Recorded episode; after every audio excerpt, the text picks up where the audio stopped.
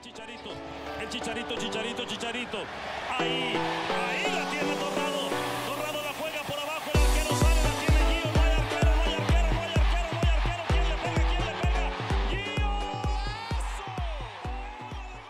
Milí fotbaloví fanoušci, posluchači podcastu Kopačák, vítáme vás u 9. dílu, což znamená jediné, že už se blížíme k završení té první pověstné desítky. Opět klasicky vám musíme před začátkem toho, než se budeme bavit o aktuálním fotbalovém dění, poděkovat za to, že nás podporujete, posloucháte a v posledním díle, nebo po posledním díle, nás hodně překvapilo i to, jak jste reagovali na sociálních sítích, což je pro nás vždycky impuls, že to, co děláme, má smysl. Od mikrofonu vás, jak už jistě poznáte, zdraví Hanis a na druhé straně naše stálice a zakladatel projektu Martin. Martine, vítej. Krásný úvod. Ahoj. Tak klasická otázka na začátek, o čem se dneska budeme bavit? No, i když je mistrovství Evropy docela daleko, tak se nám na něj množily dotazy, tak jako první si tak povykládáme o možné nominaci Česka na mistrovství Evropy, tak nějak si prostě projdeme ty hráče, co by tam podle nás měli mít, nebo možná tam mají ještě naději se dostat. Ve druhé části se podíváme na Schalke, konkrétně na jejich krizi, protože tam asi není moc co dobrého hodnotit. A na závěr si krátce povykládáme i o amatérském fotbalu. OK, tak to zní hodně zajímavě a myslím, že to můžeme odstartovat hned teď.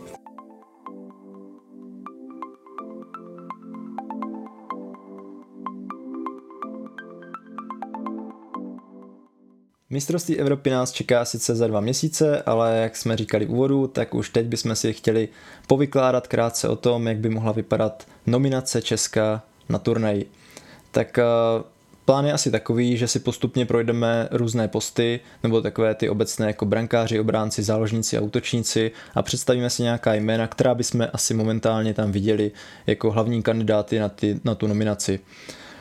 Dotaz na nominaci Česka na mistrovství Evropy nám zaslal Filip Wagner, kterému tímto děkujeme, že nás obohatil tímto tématem. A ono je možné, že se k tomu vrátíme ještě chvíli před začátkem turnaje, přece jenom se může ještě hodně věcí změnit, ale tak můžeme si takhle zaspekulovat. Já jenom doplním, že na konci se pokusíme shodnout i na nejideálnější základní 11. Přesně tak. Tak můžeme asi začít rovnou od brankářů. Tak která 3 jména, nebo hádám, že asi jenom 3 jména, jsi vybral do svého výběru? OK, tak golmani, to téma už jsme tady hodně probírali v jednom z předešlých dílů, myslím, že buď v tom úplně posledním, nebo ještě o díl později. Tam jsme se neuměli moc shodnout, nebo měli jsme tam hodně takových názorů, úvah. Já jsem si tu 11 zvolil tak, nebo i tu nominaci, že by to měl trenér Šilhavý stavět na hráčích ze Slávie a vlastně těžit ze jejich úspěchu nebo aktuální formy, i když nevíme, jak to bude vypadat v létě. Takže pro mě jasná volba Ondřej Kolář, Jiří Pavlenka a Tomáš Vaclík. Tady se asi moc nebudeme lišit. Ne, to jako tihle 3 dávají smysl. Jak jsi řekl, bavili jsme se vlastně o tom, myslím si, že 2 díly zpátky, tak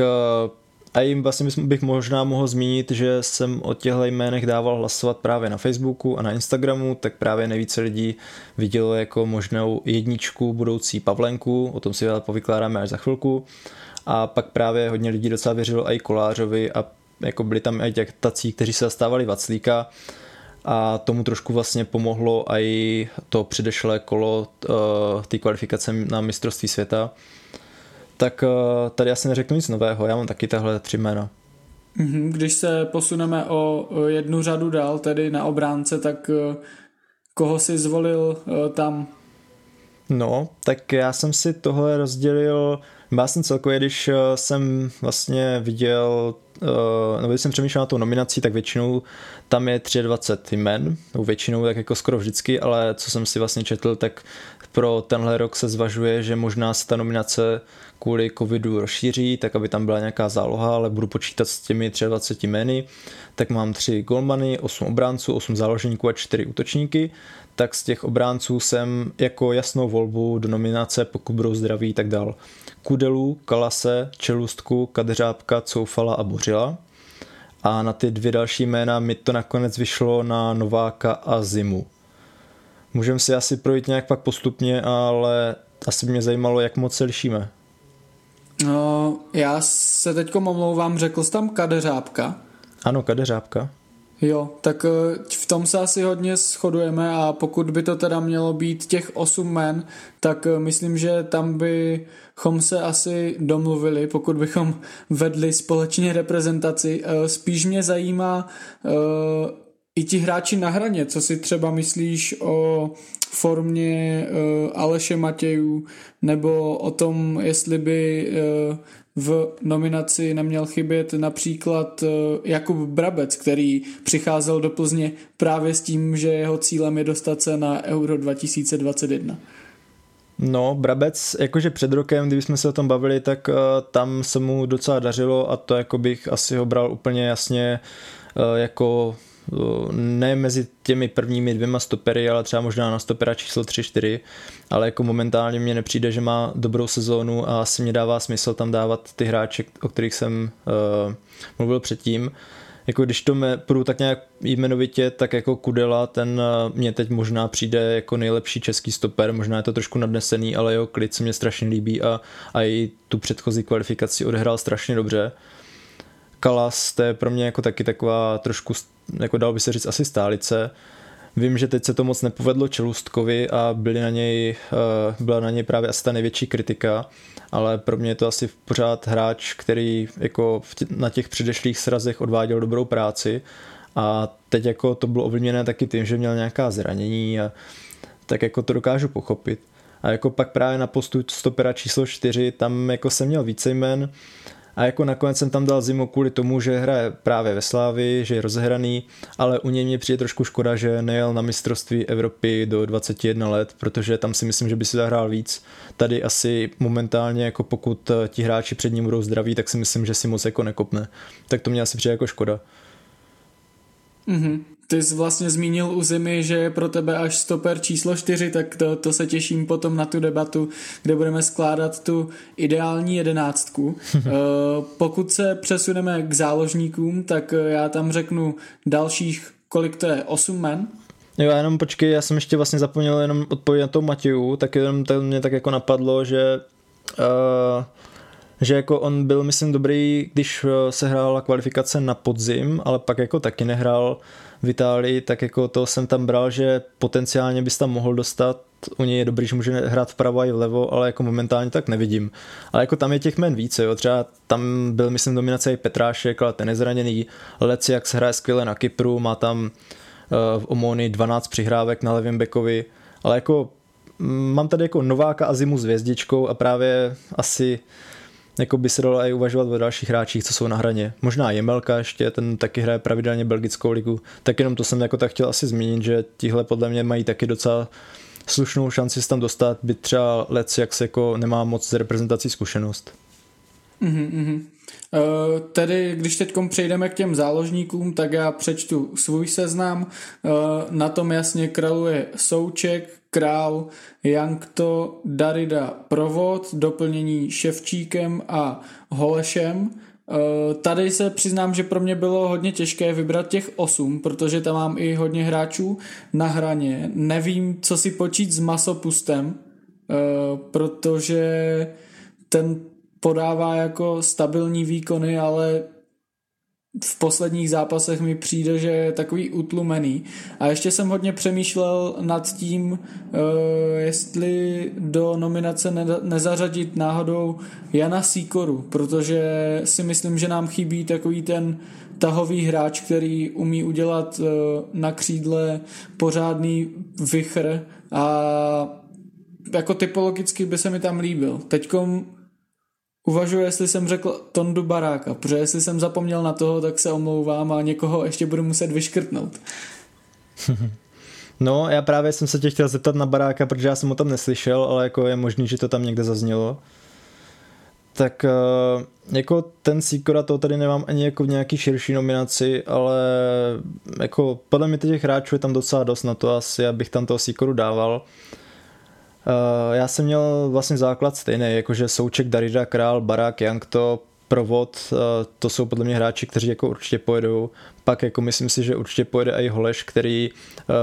u něj bych řekl, že má to místo jasné, i kdyby se mu nepovedly ty poslední dva zápasy za Slávy, kdy dal vlastně gól proti Arsenalu a i proti Spartě. A ty si tady zaváhal u Masopusta, že nevíš, kam ho zařadit, a jako já tady jsem dělal vždycky si sestavu, kdy jsem prostě dával, že některých hráče beru, že tam asi jako téměř jistě uvidíme, a pak jako u některých jsem si udělal hvězdičku, a právě u Masopusta mám hvězdičku kvůli tomu, že já jako cítím, že Šilhavý mu věří, že ho tam dává na závěr zápasu, aby to oživil, a on jako když chce, tak umí zahrát a třeba na pressing je docela dobrý, ale jako ta čísla má strašný, a já jako kdyby tam byl někdo jako vhodnější místo něho, třeba Václav Černý nebo někdo takový, který je vlastně zraněný, tak asi bych spíš jako volil ho. Ty zmínil jsi pak ještě Ševčíka, to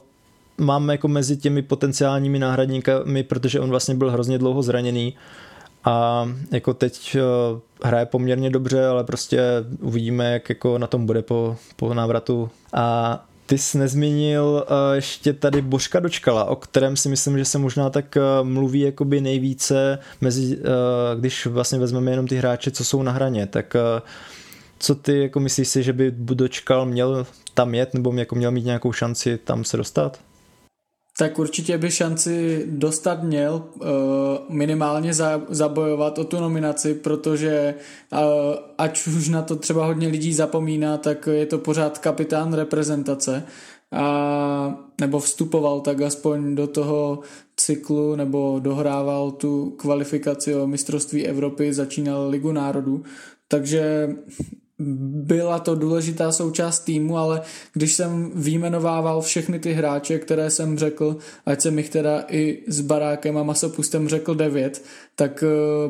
Dočkal by pro mě byl až 10 a já ho typologicky moc do té sestavy jako nevidím. Podle mě jako se vším respektem, který k němu mám, tak momentálně na tu reprezentaci jako kdo jsem já, abych to mohl hodnotit, prostě sedím tady ve svém pokoji a dívám se na fotbal. Zas můžou být kritické ohlasy o tom, že jsme fotbal nikdy nehráli a že neumíme docenit hráče, kteří něco dokázali, ale momentálně prostě nevidím tu jeho formu a ten přínos, který by měl pro ten rychlý přímočarý fotbal, kterým se chce reprezentace očividně prezentovat, nevidím tam přínos a myslím si, že jako by nám nechyběl, minimálně na hřišti. Nevím, jaká je jeho role v kabině, ale nemám tam pro něj místo. Jak se na to díváš ty? No, jako ty jsi to srovnal prostě skvěle. Já tomu vidím úplně stejně právě kvůli tomu, že myslím si, že reprezentace teď chce hrát trošku na křídle rychleji. A jako Dočkal fotbalově určitě do jako mezi 8 nejlepších záložníků bych řekl, že patří, ale celkově jako když vezmu jeho možný přínos pro současnou repre, tak jako asi to pro mě není hráč, co by tam šel na posledních třeba 10 minut to tam nějak jako oživit, to je jako spíš asi možná už je lepší ten Masopust, který tam bude trošku víc lítat, ale jako myslím si, že právě okolo tohle jména možná pak ve výsledku budou největší spory, protože Dočkal se pod Vrbou jako rozehrává a určitě má šanci se tam dostat, a jako pokud tam bude, tak já asi proti tomu nic nemám, ale jako momentálně tam má docela fakt velkou konkurenci a právě ta přímočarost ta jako mu trošku schází, takže to asi tak jako, ale uvidíme, no, to je takový podle mě fakt asi možná nejspornější jméno. Když se podíváme úplně nejvýš, co se týče toho rozestavení na hřišti, tak tam je v tom preferovaném rozestavení vždycky jeden útočník, protože reprezentace hrála v posledních zápasech 4-2-3-1, což je asi podstatné zmínit, tak koho bys viděl v té sestavě nebo na tom seznamu mezi útočníky? Tohle mi paradoxně možná dělalo největší problém, protože já tam jako těch jmen mám hned několik. Za mě jasně by tam měl Schick, na tom si myslím, že se shodneme. Pak jako druhé jméno tady mám Krmenčík, který je takový, jakože to beru, že se jako hodně lidí může teď pousmát, ale prostě podle mě i jakoby na posledním reprezentačním srazu předvedl velmi dobrý výkon, hlavně proti Belgii se mi hrozně líbil. On prostě, když jsem viděl jeho pohyb, tak to jsem mu jako nepoznával. Si pamatuju, jak jednou hrál Plzeň na Zbrojovce a byl jsem se tam podívat, jako fakt jsem nechápal, co ten hráč jako na tom hřišti jako, nebo v takovém týmu vůbec dělá, ale jako on dával vždycky góly, ale teď je na tom i docela dobře pohybově, tak to jako nějak beru a myslím si, že by tam jako měl jet. No a pak na ty dvě zbylá místa, tam to bylo mezi Hložkem, Vidrou a Pekhartem, tak jako myslím si, že pokud Hložek bude zdravý a bude v pohodě, tak ten by měl jet, to je talent, který prostě nemá tady asi moc jinou konkurenci na postu útočníka, takže to si myslím, že jako pokud bude zdravý, tak Hložek, že pojede. A pak právě nevím, no, jako s tím, že bude hrát vždycky jenom jeden, což jako v ideálu bude Šik, pak pokud tam bude potřebovat někdo víc do vápna nebo někdo takový jako silovější, tak tam asi půjde Krmenčík. A jako nevím úplně, jestli tam je právě místo pro Pekharta. Ani jako si nejsem jistý, zda když bude Hložek zdravý, zda se tam na hřiště dostane nějak moc Vidra. Tak tady mezi těma dvěma jménama jsem nejvíce váhal, ale spíš jsem upřednostil, že by tam měl jít Vidra, který se teď rozehrává v Barny a dal vlastně v posledních 5 ligových zápasech 3 góly, takže i když Vidra se mě zatím moc jako v reprezentaci nebo ve většině zápasech se mě jako zase tak moc nelíbil, tak spíš bych ho momentálně upřednostil před Pekhartem. Ale to je jako taky tím, že Pekhart prostě za reprezentaci nedostal teď v poslední době žádnou šanci. Možná kdyby jako na posledním reprezentačním srazu odehrál toho více nebo byl nějaký přátelák, tak změním názor. Ale jako momentálně mezi tu nejlepší 4 asi, když budu volit i ty oskoušenější jména, tak tam bych ho nedával. Já jsem měl úplně stejný problém jako ty, pro mě je Šik jasná volba číslo 1. A potom tady mám právě napsaného Vidru s Krmenčíkem. Vidra, protože už několik sezon i vlastně v minulosti potvrzoval, že tu kvalitu má, a pokud hráč, zejména útočník, hraje tak dlouho v Anglii, i když teďkom hodně lidí může říct, že spíš seděl v posledních sezonách, tak pokud hraje v Anglii tak pravidelně, tak asi nějakou kvalitu má, a já bych tam viděl i výhodu v tom, že zná to prostředí, hrajeme se Skotskem i s Anglií, což by mu mohlo sedět, je na to zvyklý, takže v roli Žolíka pro mě je jasná volba, takže Šik, Vidra. A třetí volbou je Krmenčík. Úplně stejně, co si řekl, měl jsem naprosto stejný myšlenkový pochod, protože já jsem ho dlouho jako moc nemusel, taky jsem ho vnímal jako takového dřeváka, co často stojí v offsideu, často padá, byť má teda 2 metry a nevím kolik kilo, tak to mi nepřišlo hodně sympatické, ale v tom zápase s Belgií na mě působil skvělým dojmem to, jak si byl schopný přebrat míč do tahu, do sprintu, to jsem jako u něj ještě neviděl a myslím si, že v tom Paoku mu to sedí, asi se tam cítí dobře, sluníčko, pohoda, i na Instagramu, co ho sleduju, tak vypadá hodně jako vyčilený a užívá si to tam, dává hodně příspěvků i s tím, že se do Soluně vždycky těší zpátky, na těch reprezentačních srazech se stará o srandu, vždycky tam vymýšlí nějaké blbosti v kabině, v autobuse, v letadle, takže pro mě, ať se mi teda můžou někteří fanoušci teďkom posluchači smát, tak pro mě Krmenčík a ta 4, asi bych se taky přiklonil k Hložkovi, protože je to generační talent, hráč, kterého jsme tady dlouho neměli a Bůh ví, za jak dlouho někoho podobného budeme mít, a myslím si, že tu zkušenost si zaslouží a už jenom být v tom kádru, vidět, jak to funguje, jak to chodí, podívat se i na to, jak v Anglii se starají o hráče, o trávníky, o stadiony, jak to vůbec celé probíhá, tak to bude neocenitelná zkušenost a tady se musím omluvit prostě Pekhartovi, protože ten má neskutečnou formu, skvělé čísla, ale jak si říkal, my jsme ho vlastně ani neviděli v reprezentaci a se vším respektem k té soutěži, jak našim východním sousedům, tak prostě je polská liga, nevím, jestli má takovou kvalitu, ale určitě ty čísla jeho musíme respektovat a já bych se ani nedivil, kdyby dostal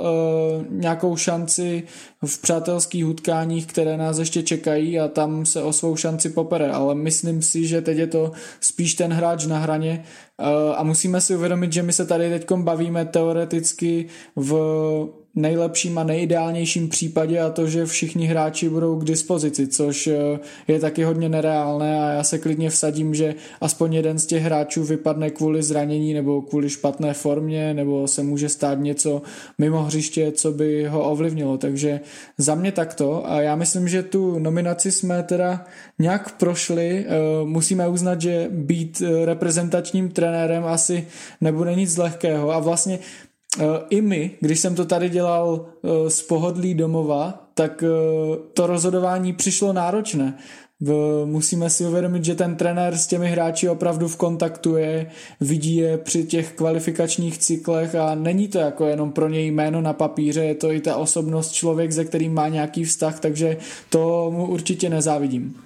Jo, hele, jako to určitě. Já hlavně, mě třeba potěšilo, že když jsem se takhle nad tím zamýšlel, tak jako podle mě tohle je úplně jiná situace, jak třeba před 3-4 lety, když jsme,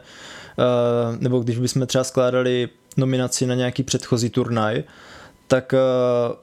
už jenom to, že se bavíme tady o více možnostech v útoku, a to není prostě jenom tahle pětice, o které jsme se bavili, tam mají třeba Kuchta, potenciálně Juliš, jako určitě je to takový, že jako někdo z těchto dobrých fotbalistů, nebo který mají docela i formu, tak jako zůstane doma, ale za mě je to strašně velký posun oproti tomu, jak to bylo v minulosti. Tak jako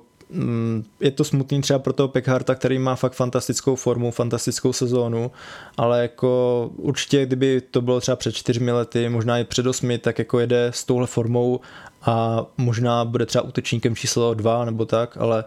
teď naštěstí pro nás máme takový tým, který má na každém postu konkurenci, a není to jenom o tom, že tam vybereš pár hráčů a k ním náhodně doplníš nějaký jiný, kterým by se třeba povedly 1-2 zápasy. Takže to jako, tohle mě přišlo úplně super, když jsem se tak nad tím zamýšlel. A jako určitě vím, že se jako nikdy neshodneme se všema, a jako hodně lidí by prostě chtělo tam na některých místech vidět jiný hráče, pak třeba možná Spartěni by tam určitě chtěli Dočkala nebo nějaký, někoho jiného vidět, protože těch Spartanů tam přece jenom tolik nemáme. Tak jako myslím si, že to jsou na jednu stranu takový, jako je to složitý, ale na druhou stranu jsou to takový příjemný starosti. Tak možná budu doufat, že se rozšíří ta nominace na více míst z těch 23 a podívá se na turnaj více hráčů, protože teď momentálně máme dobrý hráče, tak byste to zasloužili. A abychom zbytečně nechodili kolem horké kaše, tak se asi přesuneme na tu ideální 11, tam už možná spolu budeme nesouhlasit trošku víc, tak já vykopnu golmanem. Za mě by to měl být asi Ondřej Kolář, protože když se podívám na ten svůj tým i dál, tak hodně sázím na Slávy a ty jeho výkony jsou nadstandardní. Pokud se ještě protáhne ta herní mizérie, nebo spíš lavičková etída Tomáše Vaclíka na lavičce, tak podle mě Ondřej Kolář by mohl být 1, i když nevím, jestli si to Šilhavý jako dovolí v uvozovkách. Tak koho máš ty na tom nezávidění hodném postu, kdy se tam může dostat opravdu jenom jeden? Já jenom se tě ještě zeptám, a koho máš na druhém místě? No tak Vaclík nebo Kolář, podle toho, kdo bude 1. Zase je to nefér k Pavlenkovi, ale ty karty jsou nějak rozdány a bohužel já si nemyslím, že Šilhavý je takový, že se jako odváží Vaclíka úplně odepsat, ještě když jsme viděli to, že i vlastně do kvalifikace o mistrovství světa s ním vstoupil jako s jasnou 1. Jo, mě to jenom jako zajímalo, jestli se budeme až tak lišit, protože já mám právě Koláře až na postu číslo 3. Tak no, jako hele, já jsem tady asi sázel na ty osvědčenější jména a třeba Vaclíka bych možná jako viděl na druhém místě za Pavlenkou, protože Pavlenka je podle mě golman, který dlouhodobě chytá těžkou soutěž a který by možná měl mít ty predispozice pro post 1 jako lepší, a i to má více odchytaného za reprezentaci, tak jako podle toho jsem se tak nějak jako rozmýšlel, ale jako zamyslel jsem se nad tím, že vlastně Šilhavý asi věří nejvíce Vaclíkovi, což bylo vidět nebo to je jako složitý říct, protože vlastně on Kolář nejel, tak nevím, jestli by ho tam třeba zkusil, ale jako dal jako jedničku Vaclíka a podal velmi dobrý výkon, možná i v zápase proti Belgii rozhodující, že chytl tam fakt jako jednu moc pěknou šanci a i proti Velsu si vedl dobře, takže já jako jsem upřednostil Vaclíka kvůli té oskoušenosti, ale jako to, že nechytá, tak jako to beru taky jako hodně velké mínus a možná, kdyby se mu nepovedl tolik ten poslední sraz, tak bych ho jako dal až na post číslo asi 2 za Pavlenku. A jako Kolář je dobrý golman, ale jako... Promiň, že ti do toho skáču, ale u Vaclíka si myslím, že ještě bude hodně důležité a možná i rozhodující to, jak se budou vyvíjet ta jeho jednání o nové smlouvě, o novém angažmá, protože pokud by to mělo nějakým způsobem narušit ten turnaj a co si budem ta hlava, jako může se člověk soustředit maximálně, ale myslím si, že každého hráče to aspoň trochu ovlivní, takže i tohle by mohlo hrát nějakou roli potom. No, to asi máš pravdu, na tím jsem se takhle nezamýšlel, ale jako jo, je fakt, že vlastně ono se může stát, že reálně on bude ještě na turnaji a už nebude mít angažmá, že jo? Tak, obrana, abychom se posunuli zase o krok dále. Začni ty teďkom. Dobře, tak na kraj já si myslím, že se na 3 jménech shodneme. A to bude Coufal napravo. Já ještě si myslím, že vím, na kterém se neshodneme. Jo, na Zimovi. To jsi tak naznačil. Tak. Takže hádám, že ty máš Coufal, Zima, Kúdela, Bořil. Já to mám podobný, nebo jako nevím, jestli tak máš, ale hádám. A já mám místo Zimy, mám Kalase. Tak je to tak? Přesně tak, já tady mám napsané Zima / Kalas s tím, že opravdu nevím, protože Zima už nám několikrát dokázal i v těch těžkých zápasech Evropské ligy, že prostě na to má a on je takový, já nevím, na těch videích na mě působí jako takový flegmatický samorost, ale na hřišti je prostě skvělý. Dokázal to i v zápase proti Arsenalu, Rangers, Leicesteru, takže za mě velké překvapení, ale Kalas je prostě kapitán Bristolu a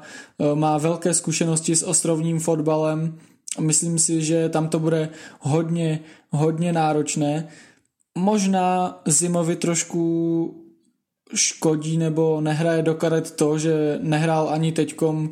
v tom reprezentačním srazu, kdy tam Kalas nebyl, takže možná Kalas bude tou volbou, ale nedivil bych se, kdyby třeba po jednom zápase, po 2 se to nějak protočilo, ale tady asi s tebou budu muset souhlasit, že o 1% tam vidím Kalase pravděpodobně i v té sestavě. Jo, jak já si myslím, že ono předtím, než vyletěl Kúdela takhle nahoru, tak tam byl Kalas s Čelůstkou a jako oba dva si podle mě vedli docela dobře a Kalas to je jako hráč, který tu formu podle mě má v té reprezentaci docela stabilně dobrou a i jako to je jako, na mě působí jako někdo, kdo na hřišti může být lídrem, zatímco třeba Zima, to je pro mě furt takový jako mladý kluk, který jako hodně věcí řeší tak, že to prostě třeba nahraje dozadu golmanovi a to třeba u Kalase tam vidím asi nějaký větší přehled a na tom hřišti si myslím, že by to mohlo být lepší i v tom, že by tomu Kúdelovi dokázal v tomhle více pomoct. Ale jako pokud Zima tam třeba půjde, tak on jako má před sebou, myslím si, velkou budoucnost, hraje za Slávy velmi dobře a vedle Kúdely jako bych si ho taky uměl představit, ale já ho momentálně vidím až na postu číslo 4 stopera. No a v tom slavistickém zástupu v reprezentačním dresu asi budeme pokračovat i v záloze, tak pokud se tedy bavíme o tom rozestavení 4-2-3-1, tak já bych na postu těch 2 defenzivních záložníků nejradši viděl Součka, což je asi jasná volba, o tom není vůbec třeba se bavit. Vedle něho, pokud bude mít formu a vydrží mu zdraví, tak Alex Král, na toho možná někteří fanoušci zapomněli, protože na posledním srazu, ani myslím na tom předposledním, nehrál kvůli zranění, ale teďkom už by se měl zase dostávat do formy a do herního vytížení. Pořád si musíme uvědomit, že mu je teprve 21 nebo 22 let, teď abych nekecal, a hraje prostě v Rusku stabilně v sestavě v jednom z největších týmů té země a z nejlepších týmů té ligy, ač to tak třeba v tabulce nevypadá. Pokud by mu to nešlo, tak Holeše a před nima na desítce v uvozovkách Daridu, na krajích by podle mě měli hrát Jankto a Provod. Musím se přiznat, že Jankto na kraji pro mě ještě třeba před půl rokem byl takové jako divné. Neviděl jsem v něm takovou tu výbušnost, kterou bych od krajních záložníků čekal, ale přesvědčil mě svými výkony a myslím si, že na tom levém kraji mu to svědčí a to jeho sebevědomí se hodně posunulo a jde vidět, že rád bere ty věci na sebe, rád rozhoduje zápasy, vlastně je exekutorem standardek rohu, takže podle mě jasná volba takhle. Mám to úplně stejně. Tak já jako jsem, tohle asi pro mě bylo úplně jasný, jakože uvažoval jsem úplně stejně, že umím si třeba představit Holeše místo Krále, ale jako pokud Král bude zdravý, tak za mě je to jako jeden z nejlepších možná hráčů naší sestavy. On jako to hrozně moc naběhá, je dobrý na míči a pro mě je to takový hráč, který jako dokáže solidně zahrát dozadu a i dopředu a pro mě má tam úplně jasné místo v sestavě. Jinak jako na těch krajích není asi moc o čem mluvit. Líbí se mi, že máme i dobrou alternativu za Daridu v podobě Baráka, který hraje fantasticky v Itálii. A to vlastně, jak jsem na začátku tady kecal o útočníkách a o těch potenciálních náhradníkách za ně, že prostě máme z čeho vybírat, tak opět mě tady těší, že když se podíváme na možné náhrady a jenom z té osmičky, o které jsme se bavili, tak jako je určitě tady do čeho šáhnout, že třeba před pár lety asi bych čekal, že někteří hráči budou vyloženě mít neohrozitelnou pozici a jasně jako Souček momentálně v takové formě, tak jako těžko by se asi dokázal nahradit v plné výši, ale celkově jako si myslím, že tu zálohu máme taky velmi solidní. My máme hodně přetlak na středu, ale co si myslíš třeba o kraji, kdyby se, nedej bože, jeden nebo ti dva hráči, oba dva, které jsme říkali v té naší ideální jedenáctce, zranili, tak koho bys tam viděl jako případnou alternativu? No hele, to je docela dobrá otázka, protože nad tím jsem se asi tolik nezamýšlel, ale jako napravo by určitě se dal zvažovat ten Masopust, který by tam odběhal. Tam je fakt velká škoda, že je zraněný Václav Černý, který by v té formě, kterou měl na začátku sezóny, tak by tam určitě byl platný. A jako asi bych tam viděl, že pokud by se zranil třeba Provod, tak bych napravo asi nejraději viděl Adama Hložka, i když jako není to úplně jeho pozice, ale jako jinak nevím, jak by se do té sestavy takhle dostal, tak si myslím, že by tam dokázal mít přínos pro ten tým. A pak na levé straně ta asi otázka, on tam zahraje i Provod, případně možná by se tam dal nějak nacpat Barák a trošku se změnit rozestavení, když jako nevím, jestli měnit něco, co se teď osvědčilo. Asi nemám úplně teď v hlavě nějaký náhradníky jasný za tyhle hráče, ale jako myslím, že ten Masopus by tam byl taky docela dobrý. Přesně jak jsi říkal, dobře jsi zmínil Černého, protože ten je přesně ten prototyp hráče, který nám podle mě celkem chybí a v nějakém rozhodujícím momentu ho můžeme postrádat a je velká škoda, že Vašek Černý opět přijde asi s největší pravděpodobností o ten turnaj vinou zranění, které je na jeho straně jako hodně zakoušeno. No. Tak můžeme asi rovnou přejít do útoku, tam je jenom jedno místo, tak tam se asi shodneme na Šikovi, ne? Určitě, Šik dlouhodobě ukazuje, že ta jeho kvalita je úplně někde jinde a když ho hodně lidí třeba zatracovalo, protože se mu v AS Řím nedařilo tak, jak by si to hodně z nás představovalo, tak v Bundeslize ukazuje tu svoji výjimečnost a já u něho možná ani nevidím jako slabinu, protože on má podle mě všechno, jasně, nikdy ti nevyhraje 100% hlaviček směrem zády k brance, ale pro mě nejflexibilnější útočník, rychlost, technika, skvělý první dotek, zakončení, tady asi není co řešit. Jo, já jako to mám úplně stejně, jako když se na ně podívám, tak pro mě je to potenciálně dokonalý hráč, ale třeba zase, když jsem viděl několik zápasů jeho za Leverkusen nebo ty jeho góly, tak mně přišlo, že některý dával až moc jednoduše a některé situace možná řešil až moc složitě, ale jako třeba v reprezentaci se mně líbil a za něj možná jako jedinou náhradu vidím náhradu toho Hložka, jakože technicky a takhle celkově komplexně, takže možná tak, no. A třeba umí si představit, že bychom, no. Tak otázka je, otázka je, jestli Hložek jako by se s tím uměl srovnat, s tím tlakem, s tím, že by měl být, kdyby třeba došlo ke zranění Šika nebo takhle, jako že by měl být útočník číslo 1, protože ty zkušenosti pořád chybí, že jo? No, to je otázka. Jako já se pamatuju na ty první minuty, co měl na podzim, a tam se mi jako docela líbil. Myslím si, že dal hned i tyčku, teď nevím přesně proti komu to bylo. Ale no, jako proti Skotsku. Je to možný. On ten potenciál má obrovský a jako je blbý, že se zranil a že teď možná mohla být fakt ta sezóna, ve které se dostane nahoru, řekne si o lepší angažmá, třeba, i když jako bych si přál, aby třeba ještě zůstal chvíli tady. Ale jako budu doufat, že hlavně Schick se nezraní, protože on s tím měl taky problémy, a jako pokud zůstane Schick zdravý, tak asi to budou mít i další těžké stan dostat, protože to budou sbírat možná tak maximálně po desítkách minut. A právě tady se mě možná nabízí ta otázka, jako jestli si umíš představit, že bychom hráli jiný rozestavení jak 4-5-1 nebo jako 4-2-3-1. Jo, představit si to umím, protože představit si umím asi cokoliv, ale nemyslím si, že by to mělo nějaký efekt. Ta formace je hodně zaběhnutá, Repre se mi opravdu líbí v tom, jak hraje, protože to, co jsme jako postrádali třeba u našich reprezentantů, když vedl Manča v deště Karel Jarolím, jako tam nebyla vůbec žádná herní identita, a teďko mám pocit v posledních pár zápasech, že vím, co od reprezentace čekat, strašně se mi to líbí a jako věřím tomu, že trenér má v rukávu ještě nějaké jiné varianty, alternativy, kterou třeba překvapí jako soupeře naše, ale tohle by měla být asi naše výchozí formace a myslím, že i samotným hráčům to nejvíc svědčí.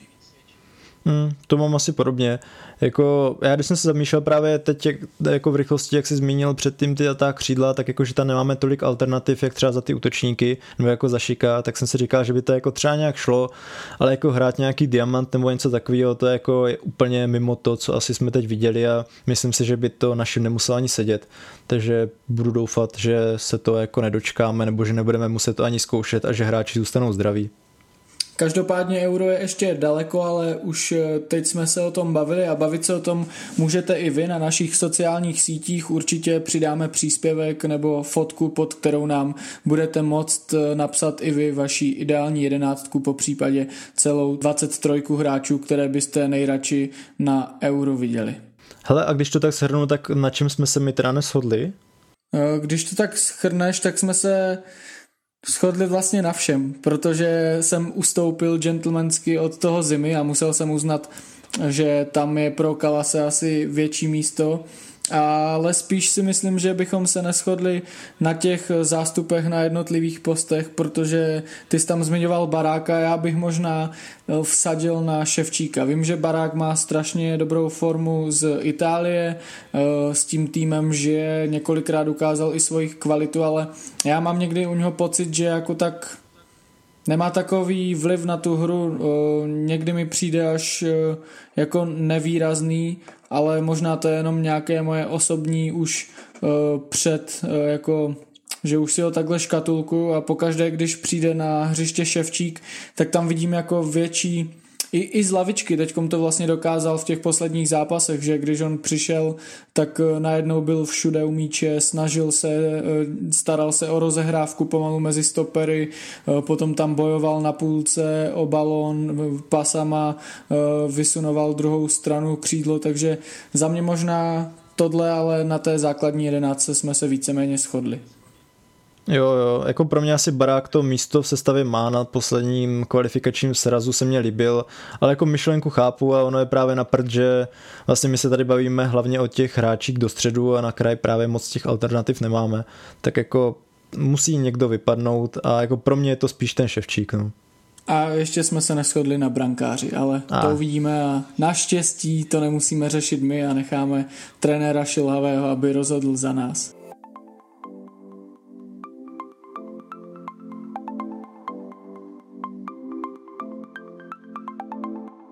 No a když jsme se teďkom bavili o Euro 2020, respektive 2021, tak tomu ještě budou předcházet ligové soutěže, které se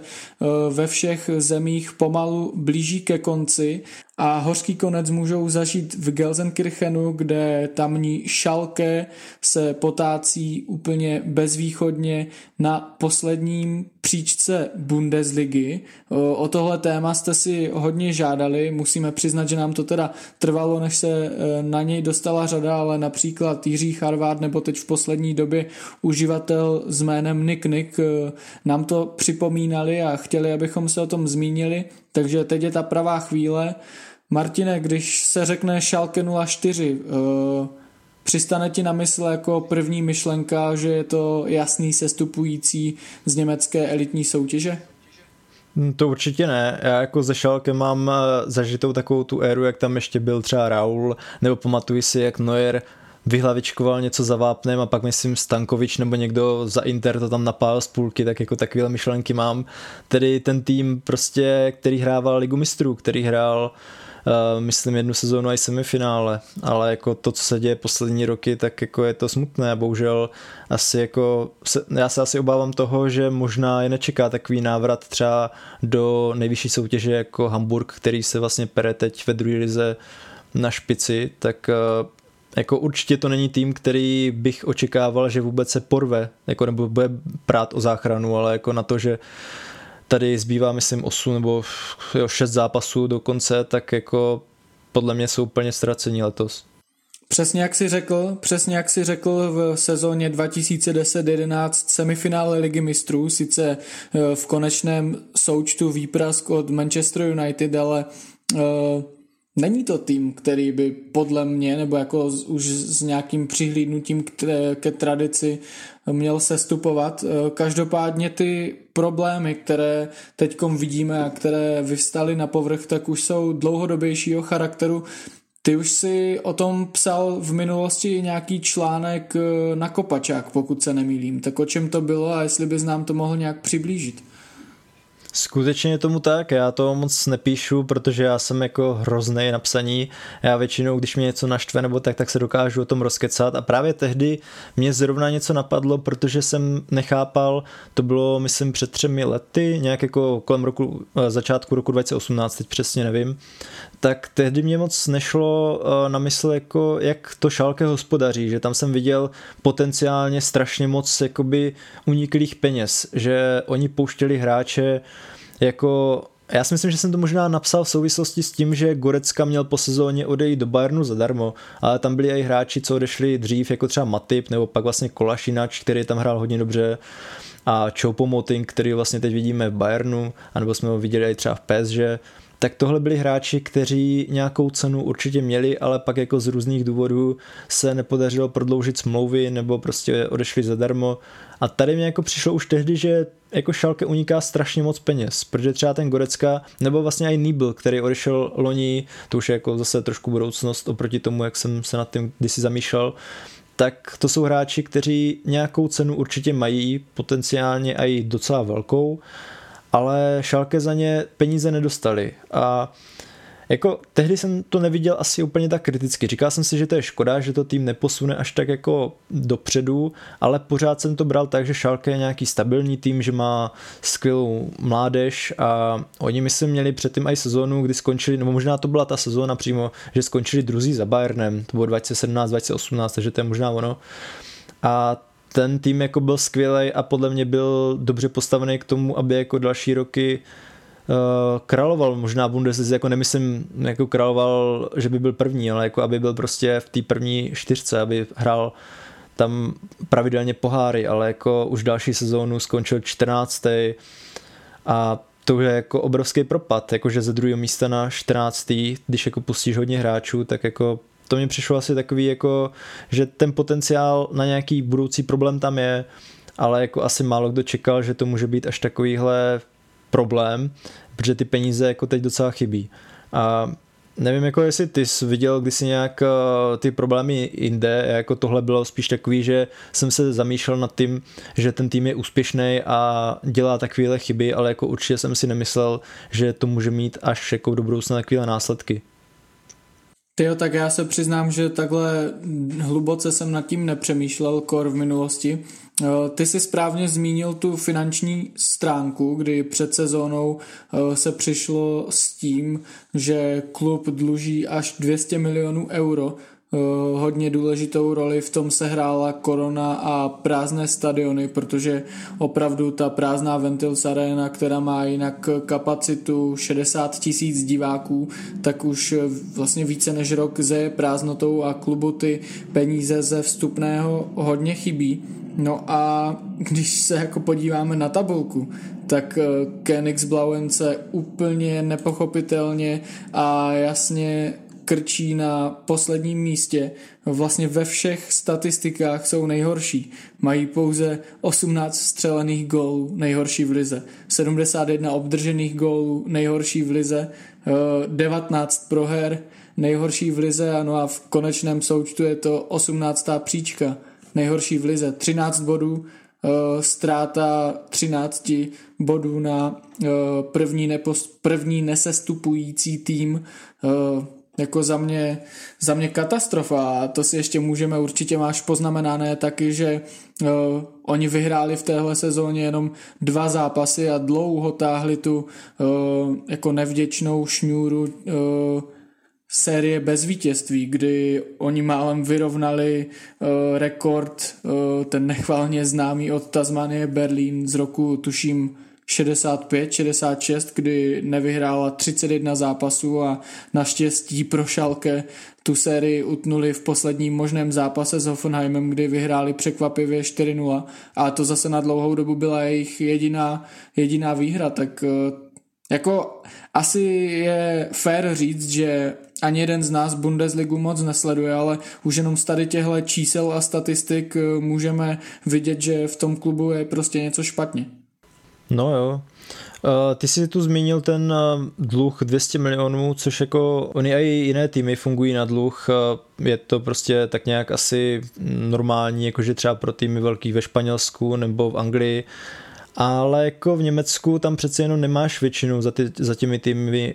sponzory, kteří případně můžou vyrovnat tady tuhle ztrátu, a jako ono... Prostě ten stadion je obrovský, to má fakt myslím možná 62 000 se tam vede lidí a tam jako pravidelně chodí vyprodaný stadiony, nebo myslím si, že když jsem se koukal, tak ten průměr, co tam chodí, tak byl jenom jako trochu pod maximální kapacitou, a to jako když ti vypadne takhle každý týden nebo každý 2 týdny takovýhle příjem, tak je to znát, a očividně Schalke asi nemělo tak dobře nastavenou finanční politiku jako další týmy, a jako i další týmy měli s tímhle problém, ale možná si myslím, že právě Schalke, právě ten covid zasáhl ze všech nejvíce. Nebo jako, co jsem si tak nějak koukal na to, jak vlastně týmy šly dolů a co se kolem nich vlastně točilo za zprávy, tak jako právě Schalke mě asi z toho vyšel úplně nejhůř. A dokonce jsem si tam našel nějakou informaci, a to nevím, jestli je pravda, ale psali to na Goal.comu, že odmítlo se vrátit permanentkářům za tu nedokončenou sezónu, což jako mě přijde docela takový hodně nešťastný vůči vlastním fanouškům, oni se pak za to nějak omlouvali a že to jako neudělalo dobrý obraz klubu, ale to jako mě přijde, že fakt jako ten tým je v obrovských problémech, navíc když prostě za poslední rok se tam vystřídají 4 trenéři, tak jako to taky svědčí asi o tom, že ani v kabině to není možná nejideálnější, ale taky kdo by se divil, když ten tým je na tom tak špatně a po všech stránkách je jasně nejhorší v lize. Mhm. Asi úplně obligátní otázka s jasnou odpovědí, sestoupí letos Schalke poprvé od roku 1991 do druhé Bundesligy. Jako šokovalo by mě, kdyby se tak nestalo. To jako fakt asi není moc šance. Tam je myslím fakt 6 zápasů a oni musí uhrát 14 nebo 13 bodů. Takže to je jako matematicky ano, ale jako jinak ne. Já naprosto souhlasím a jsem zvědav, jak dlouho bude trvat jejich návrat, jestli vůbec, protože i třeba na příkladu Hamburku vidíme, že sice pořád mluvíme o náročnosti druhé anglické ligy a takhle, ale i týmy, které v Německu sestoupí, tak tu cestu zpátky nemají úplně předem zametenou a čiře jasnou, a jako uvidíme, no. Ještě když tady celou dobu mluvíme o finančních problémech a o tom, že hráči odcházejí, já jsem si tady ještě udělal takovou zajímavou statistiku, tuto sezónu Do týmu přišlo 24 hráčů, včetně těch, kteří přišli na přestup, hostování nebo byli povýšeni z juniorských týmů, a 19. tým opustilo. To podle mě ani není zdravé a je to jedna z příčin nebo možná i důsledků toho, jak špatné výkony Königsblauen mají. No, oni taky museli pouštět hráče kvůli asi větším smlouvám, tam jako pravidelně hrával docela dobře Caligiuri a ten odešel do Augsburgu, tam hraje pravidelně, nebo právě někteří další hráči, pak třeba museli pustit Embula hodně pod cenou, ale to je jako, to jsou prostě následky toho, že se jim fakt daří špatně a musí brát hráče, kteří prostě tam můžou levně za ně hrát, a jako myslím si, že Schalke už je jako nějakou dobu nastaveno v téhle sezóně na to, že prostě příští rok hrát Bundesligu nebude, ale bude právě zajímavé, co bude následovat další rok. Já jako upřímně si myslím, že teď ty problémy jsou tak velké, že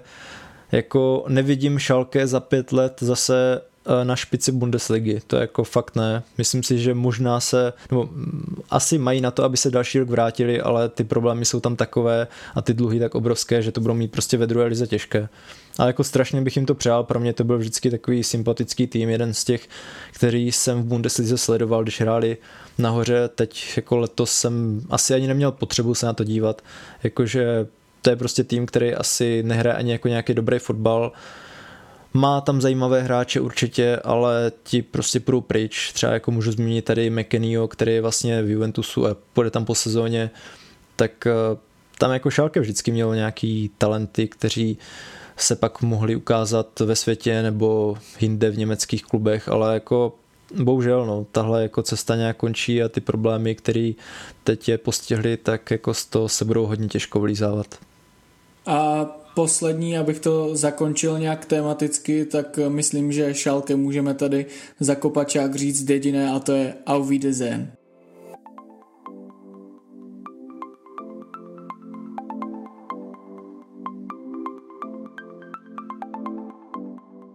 No a z nablízkané, ale liduprázdné Ventils arény se přesuneme na nenablízkané, ale stejně prázdné hřiště do českých vesnic, malých měst a regionálních klubů, protože se budeme bavit o amatérském fotbalu, který už má od podzimu minulého roku stopku kvůli koronaviru a nevypadá to, že by se amatérští hráči, otcové od rodin, ale i děti měli brzo vrátit k tréninku,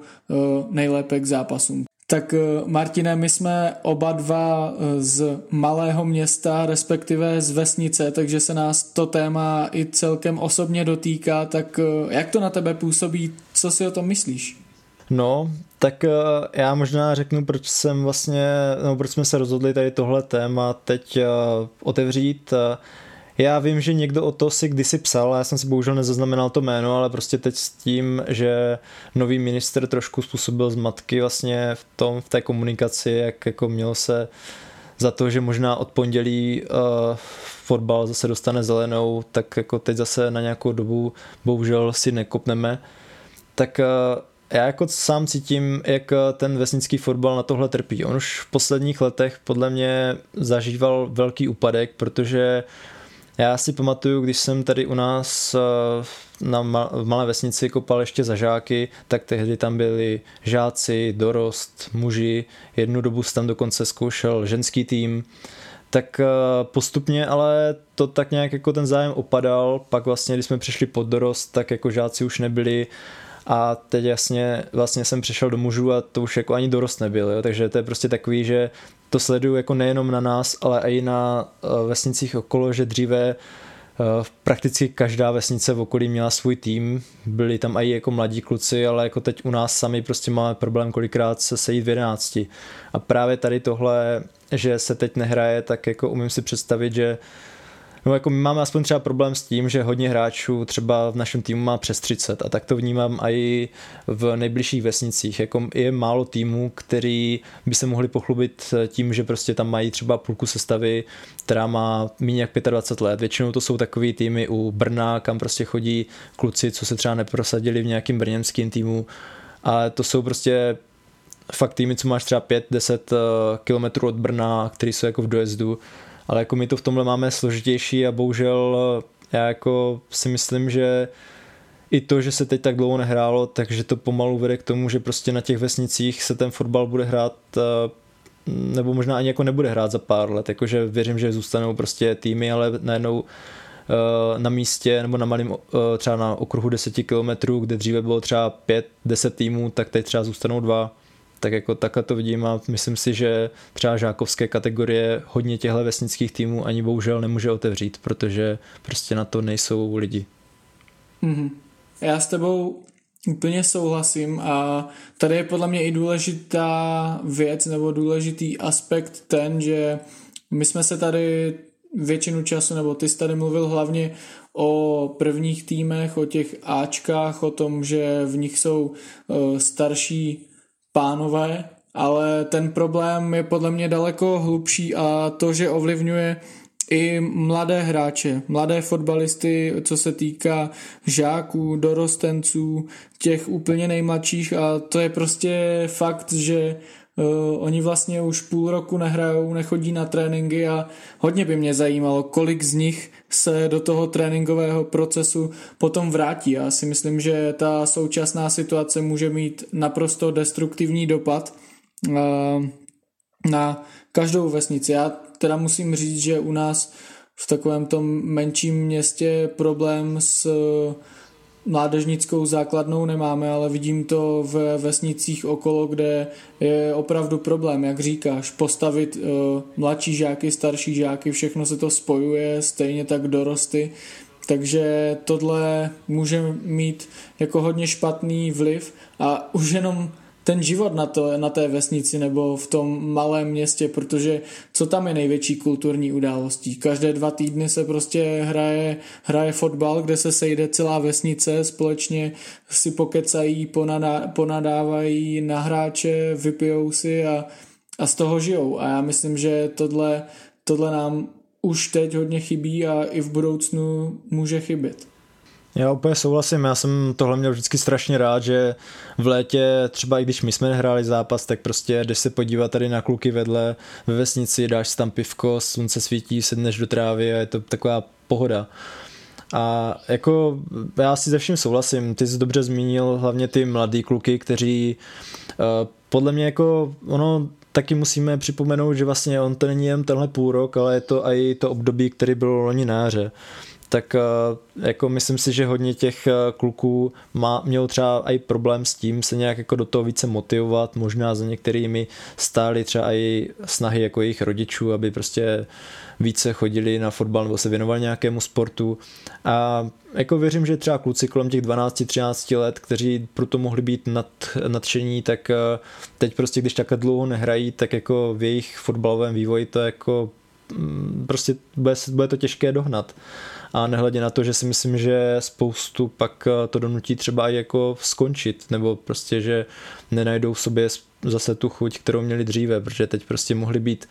doma, jako věřím, že hodně lidem to chybí a jako byl bych rád, kdybych byl co nejvíce, ale prostě nesejdeš se teď jen tak venku, aby si zakopal a když už tak třeba ve 2 v pár lidech jako max na tajnačku. Takže to je pak takový smutný, no. Tady je pro mě ještě jeden velký problém. My jsme tady mluvili o tom, že to vždycky byla jako společenská událost s pivem, se sluníčkem, že se tam všichni sejdou. Já jsem schopný respektovat to, že by se hrálo i za zavřenýma dveřma, ale to, co nejsem schopný pochopit a jako... nechci tady tahat politiku, to už jsem taky jednou říkal, ale... stejně jako většina věcí nefunguje vůbec nic a já za ten rok nevidím absolutně žádný posun a přijde mi jako nemyslitelné to, že nenecháme sportovat děti, nenecháme sportovat vlastně ani dospělé a nejde to nějak zorganizovat tak, aby aspoň jako ten základ hrál, přitom fotbal je sport venku, riziko přenosu podle různých studií, expertů, hodně nízké. Věřím, že i ty tréninky i v téhle situaci by šly udělat tak, aby ti hráči opravdu byli ve dvojicích, ve trojicích, v menších skupinkách, fotbalové hřiště, kolik má metrů čtverečních, prosím tě, takže jako podle mě ty způsoby jsou, ale někdo má asi důvody, aby to tak nebylo a Ještě teď, když k tomu vlastně přibylo to povinné testování ve školách, tak stejně jako na vesnicích nebo v těch menších městech to chodí tak, že kluci jsou dopoledne spolu ve škole a odpoledne jdou spolu na fotbal, na trénink, takže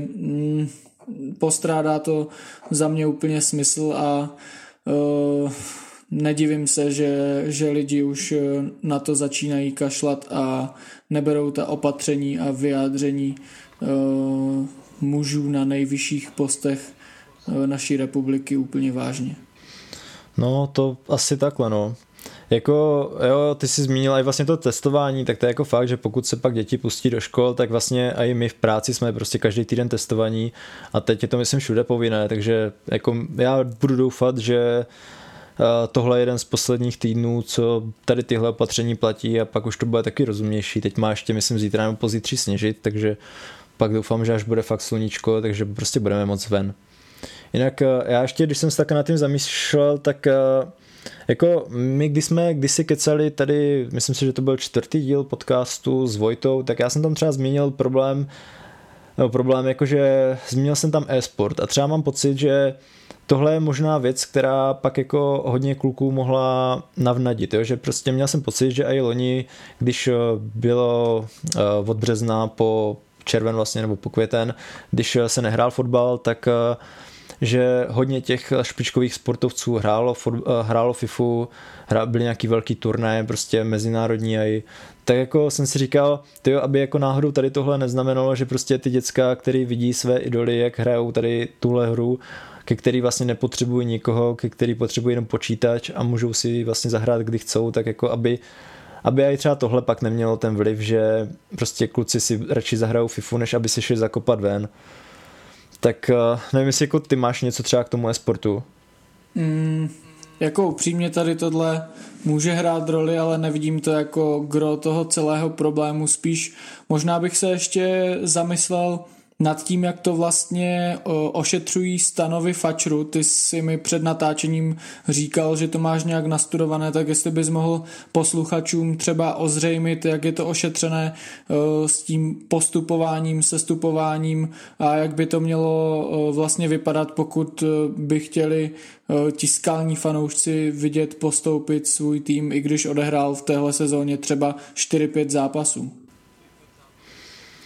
Jo, no, to jsem ti říkal a to by se tady hodilo zmínit, tak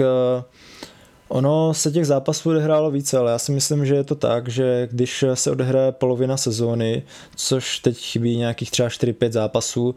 dokonce, tak že bude se sestupovat a postupovat. Takže jako já si myslím, že pokud fotbal se rozehraje amatérský třeba v červnu, tak jako je reálné ty zápasy dohrát a ty soutěže nějak dokončit. Jinak si myslím, že by došlo k anulaci ročníku. Ale jako teď přesně nevím, jak to je, jenom co si tak pamatuju, tak... Takže tak, no, ale jako upřímně si myslím, že hodně týmů se pak možná ani nesejde, protože jako fakt naší soutěži už to bylo kolikrát tak, že jsme třeba i jako nastoupili proti 10 nebo jako fakt malému počtu lidí, tak si myslím, že někteří budou mít problém, nehledě na to, že to stojí ještě nějaké peníze, ale třeba to někdo bude chtít ještě aspoň s úctou dohrát ten měsíc, ale jsem sám zvědavý, jak bude vypadat podoba soutěží příští rok. Co hraješ za soutěž? Jo, my hráme před Prales, 3. B třídu. Tak to už je opravdu skoro Prales. Už tam máte liány před Prales na tom fotbalovém hřišti. Možná ještě jedna otázka, co vlastně bylo téma na těch okresech, že by se hrálo sobota, středa, sobota nebo sobota, středa, neděle podle toho anglického stylu, tak aby se všechno dohrálo, tak ty to máš hned z první ruky, zažíváš si to, umíš si to představit, že byste se scházeli takhle i přes týden? No jako my jsme někdy dohrávali, myslím si, že tak možná 3 roky zpátky jsme tak nějaký zápasy kvůli něčemu dohrávali, ale to byly jenom jako 2 týdny a většinou tam byl ještě nějaký státní svátek, tak to šlo. Ale teď upřímně si myslím, že bychom se v týdnu určitě nesešli a pokud jo, tak jako v hodně improvizované sestavě, že bychom prostě museli říct klukům, kteří u nás jako mají registračku, ale rok jsme je neviděli. Takže jako asi takhle, ale spíš si myslím, že to jako není reálné, aby tady k tomu došlo, protože jako ono tak by si musel hrát třeba 5 a hodně lidí 5 končí teprve v práci, takže to si myslím jako, že je takové méně reálné. Jinak ještě mi jen tak napadlo, já jsem vlastně ten e-sport tady zmínil jen tak, jakože spíš v souvislosti s tím, jaký je zájem lidí o fotbal. A právě třeba, když jsem se zamýšlel nad tímhle tématem, tak mě napadlo vlastně, jak probudit v lidech zájem o fotbal. A spíš jsem v tomhle směru byl skeptický třeba i kvůli tomu, že mně přijde, že v posledních letech nějak jako není vidět i v médiích, jako nedává se fotbalu takový prostor jako dřív, že třeba dříve na četečku byla Liga mistrů, bylo tam více zápasů naší ligy, teď to máš placený, na e-sportu tam máš většinou taky jako hodně věcí placených, nějaký sestři nebo možná jenom nějaký části zápasu. Tak třeba co si myslíš o tomhle, jako že může to mít taky ten vliv na tom, jak třeba u dětí jakoby neprobudit zájem o fotbal, protože já třeba, co si pamatuju, když jsem já byl mladý, tak já jsem jakože právě nadšenost do toho fotbalu získával u zápasu z Ligy mistrů, nebo když prostě v televizi nic nebylo, tak tam byla Česká liga, i když hráli úplně týmy, které mě jako nezajímaly. Jo, zajímavá myšlenka. Na druhou stranu, protože studuju žurnalistiku a mediální studia, tak si myslím, že zase je více možností jako v jiném spektru, víš, že každé dítě už má pomalu mobil, sociální sítě, YouTube a i třeba Vojta, který tady byl na rozhovoru, může ten fotbal prosazovat jako zase jinou cestou, takže už mám tady pocit, že možná se na to díváme jako moc s odstupem, za nás to bylo lepší, my už jsme staří a my jsme měli to pravé dětství, ale já věřím, že pořád ty děcka se můžou pro ten fotbal natchnout třeba nějakou jinou cestou, ale možností mají pořád dost. Já spíš vidím ten problém v té celkové diverzifikaci těch možností, protože teď řeknu to, co jsem vlastně před chvilkou kritizoval, ale za nás na vesnici byl jenom fotbal a nic jiného a vlastně celá třída kluků se sešla na tréninku odpoledne a kdo ne, tak byl prostě divný a teďkom máme florbaly, máme, já nevím, basketbaly, volejbaly, hokeje, to všechno se teďkom mnohem víc vyrovnává, s tím souvisí ta mediální pozornost, jako je to dobře, ale pro ten fotbal to není dobrá cesta, nebo nejsou to dobré okolnosti. Já jsem rád za každé dítě, které sportuje, které nesedí doma na zadku, ale myslím, že i s tím může souviset ten úbytek toho zájmu o fotbal, který, musíme si objektivně přiznat, je prostě nejhezčí sport na světě. Hele, tohle je hodně dobrá myšlenka, protože jako to máš pravdu, že to, když se takhle zamýšlím zpětně, tak jako v naší třídě na základce skoro každý hrál fotbal a ti kluci, co třeba k tomu jako neměli úplně nějak predispozice nebo jako, že nebyli na to talentovaní, tak stejně je to lákalo, protože tam chodili všichni, tak si třeba aspoň čas od času šli zatrénovat, třeba nehráli zápasy, třeba jim to ani dlouho nevydrželo, ale aspoň to zkoušeli a teď asi si umím představit, že jsou třeba jenom 2-3 kluci ve třídě, co chodí někam hrát fotbal a to ještě musí za tím dojíždět, takže jako tohle je hodně dobrá myšlenka, no. No a já věřím, že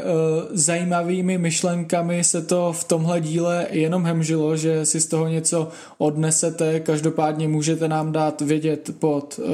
příspěvky na sociálních sítích, které jistě budou následovat po vydání tohoto dílu, můžete nám dát vědět, co se vám líbilo nebo i nelíbilo, protože jak říkáme, pořád začínáme a jsme otevření každému názoru, každopádně děkujeme, že jste si tenhle díl doposlechli až do konce a závěrečné slovo jako vždycky přenechám Martinovi a jenom připomenu, že nejnovější i ty starší díly můžete najít na YouTube, na Spotify, na Apple podcastech a tak dále. Nebojte se nám napsat, ozvat se, přijít s nějakým zajímavým tématem nebo nápadem třeba na rozhovor. Jsme otevření opravdu všemu a za mě se loučím, děkuji za pozornost a za 2 týdny zase naslyšenou. Tak já děkuji za krásný závěr, já fakt vždycky obdivuju, jak to dokážeš takhle prostě zakončit, protože já jsem na tohle strašnej. Takže díky a taky i za sebe děkuji všem, kteří nás posloucháte, je to fajn vidět ta čísla, která stále rostou a jak Hanis řekl, tak pokud byste sami měli nějaký nápad, tak třeba i na témata, protože ty nám teď dochází, tak nebo máme spíš takový dlouhodobější, třeba k mistrovství světa nebo Evropy, tak ty časem budou přicházet, máme je zaznamenané, tak pokud byste měli dotaz nebo nápad na nějakou aktuální problematiku, tak budeme rádi, když nám dáte vědět a můžete k tomu přiřadit i svůj vlastní názor, který vlastně zkusíme zvážit v našem vysílání. Možná ještě bych vlastně řekl, že pro ty, kteří nás znají jenom z podcastů, tak máme super webovky, na kterých najdete netradiční kvízy, které najdete opravdu jenom u nás a spoustu dalších vychytávek, takže doporučujeme i naši webovou stránku www.kopačak.cz. Přesně tak, anebo naše sociální sítě, kde se snažíme tak nějak jako reagovat na aktuální dění, máme tam své vlastní názory a čteme si i ty vaše a zajímají nás. Takže i za mě je to dnes všechno a přeji všem pěkný den. Mějte se.